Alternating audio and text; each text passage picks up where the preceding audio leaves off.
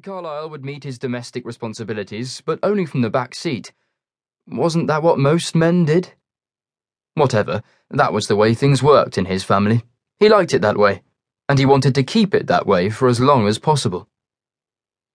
What could his mother want to talk about? He could only assume that there was something wrong with his old man's health. And why not? His dad was only human. Carlyle double-checked the maths in his head. His parents were both in their seventies now. Life expectancy in the U K was around seventy-eight for a man and eighty-two for a woman. They were getting old. Obviously, the clock was ticking louder and louder for both of them, but Carlyle wanted to ignore it for as long as possible. Apart from anything else, he wasn't sure how well he would rise to the occasion.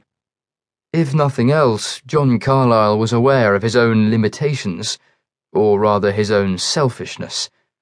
He was already responsible for a wife and child. He had his own life to lead, just as his parents had lived theirs. By and large, Lorna Gordon, she had never abandoned her maiden name, and Alexander John Carlyle had been blessed with good health and an extended period of active retirement. That was all anyone could ask for, was it not? Now, however, it was clear that these golden years would soon be coming to an end, in all likelihood to be replaced with something rather grim. Carlyle thought back to the last time he had set eyes on his father. They had been to see a Fulham game at Craven Cottage a few weeks earlier, an entertaining nil-nil draw with Spurs, and he recalled the older man struggling up the steps of the Johnny Haynes stand. At one point, his dad had slipped, falling awkwardly, and Carlyle had to lift him up. It was clear that his father had become less agile over recent years, but he was far from being an invalid. They were still very much father and son, so it was not something that either of them had been prepared to discuss further. How bad would it get, though? His mind had started galloping ahead now, and nothing could stop it. Would his father need to go into a home? His mother was by no means frail, but acting as a carer was extremely tough going, even for someone much younger. And then there would be the emotional strain. He sneaked a glance at his mother as she poured some more tea into her cup.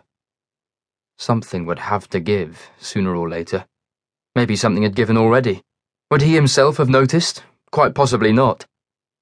His mind now in overdrive, Carlyle desperately wished that his wife was here.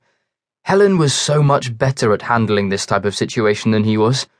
Unlike him, she wasn't thinking about herself all the time. An incredibly fat woman wearing a floral print dress lowered herself into a chair at a nearby table.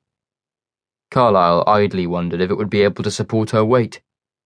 Grabbing a menu from the waiter, she devoured its contents with ravenous eyes. You should get your stomach stapled, he thought nastily. Tearing his gaze away from the human whale, he scanned the room, suddenly conscious of the hum of conversation as tourists and day trippers up from the home counties struggled to make themselves heard over the clink of cutlery against fine bone china. At least the surrounding noise meant that he could slurp his jasmine tea without causing offence. Raising his cup towards his lips, he took a sip and looked over the rim expectantly, waiting for his mother to continue with her chosen topic of conversation. Taking a modest bite from her smoked salmon sandwich, Lorna looked at him with sharp, blue eyes. They were rather watery nowadays, but they still showed the steely determination that had taken the young Miss Gordon from the Fife backwater of Kirkcaldy to post-war Glasgow, and, with her new husband in tow, on to London by the time she was barely eighteen. They had settled in Fulham, where she had become a schoolteacher, while he had taken on a variety of jobs, some more menial than others. Their only son had been born there and grown up to become a policeman.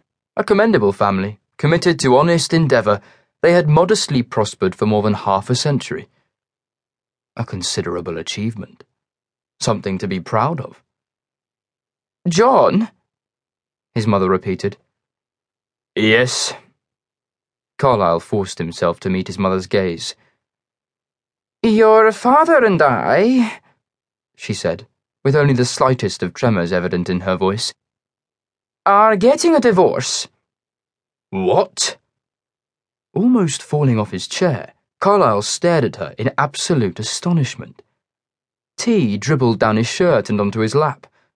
A waiter in bow tie and waistcoat appeared by the table to offer him a napkin. Feeling flustered, he took it and waved it.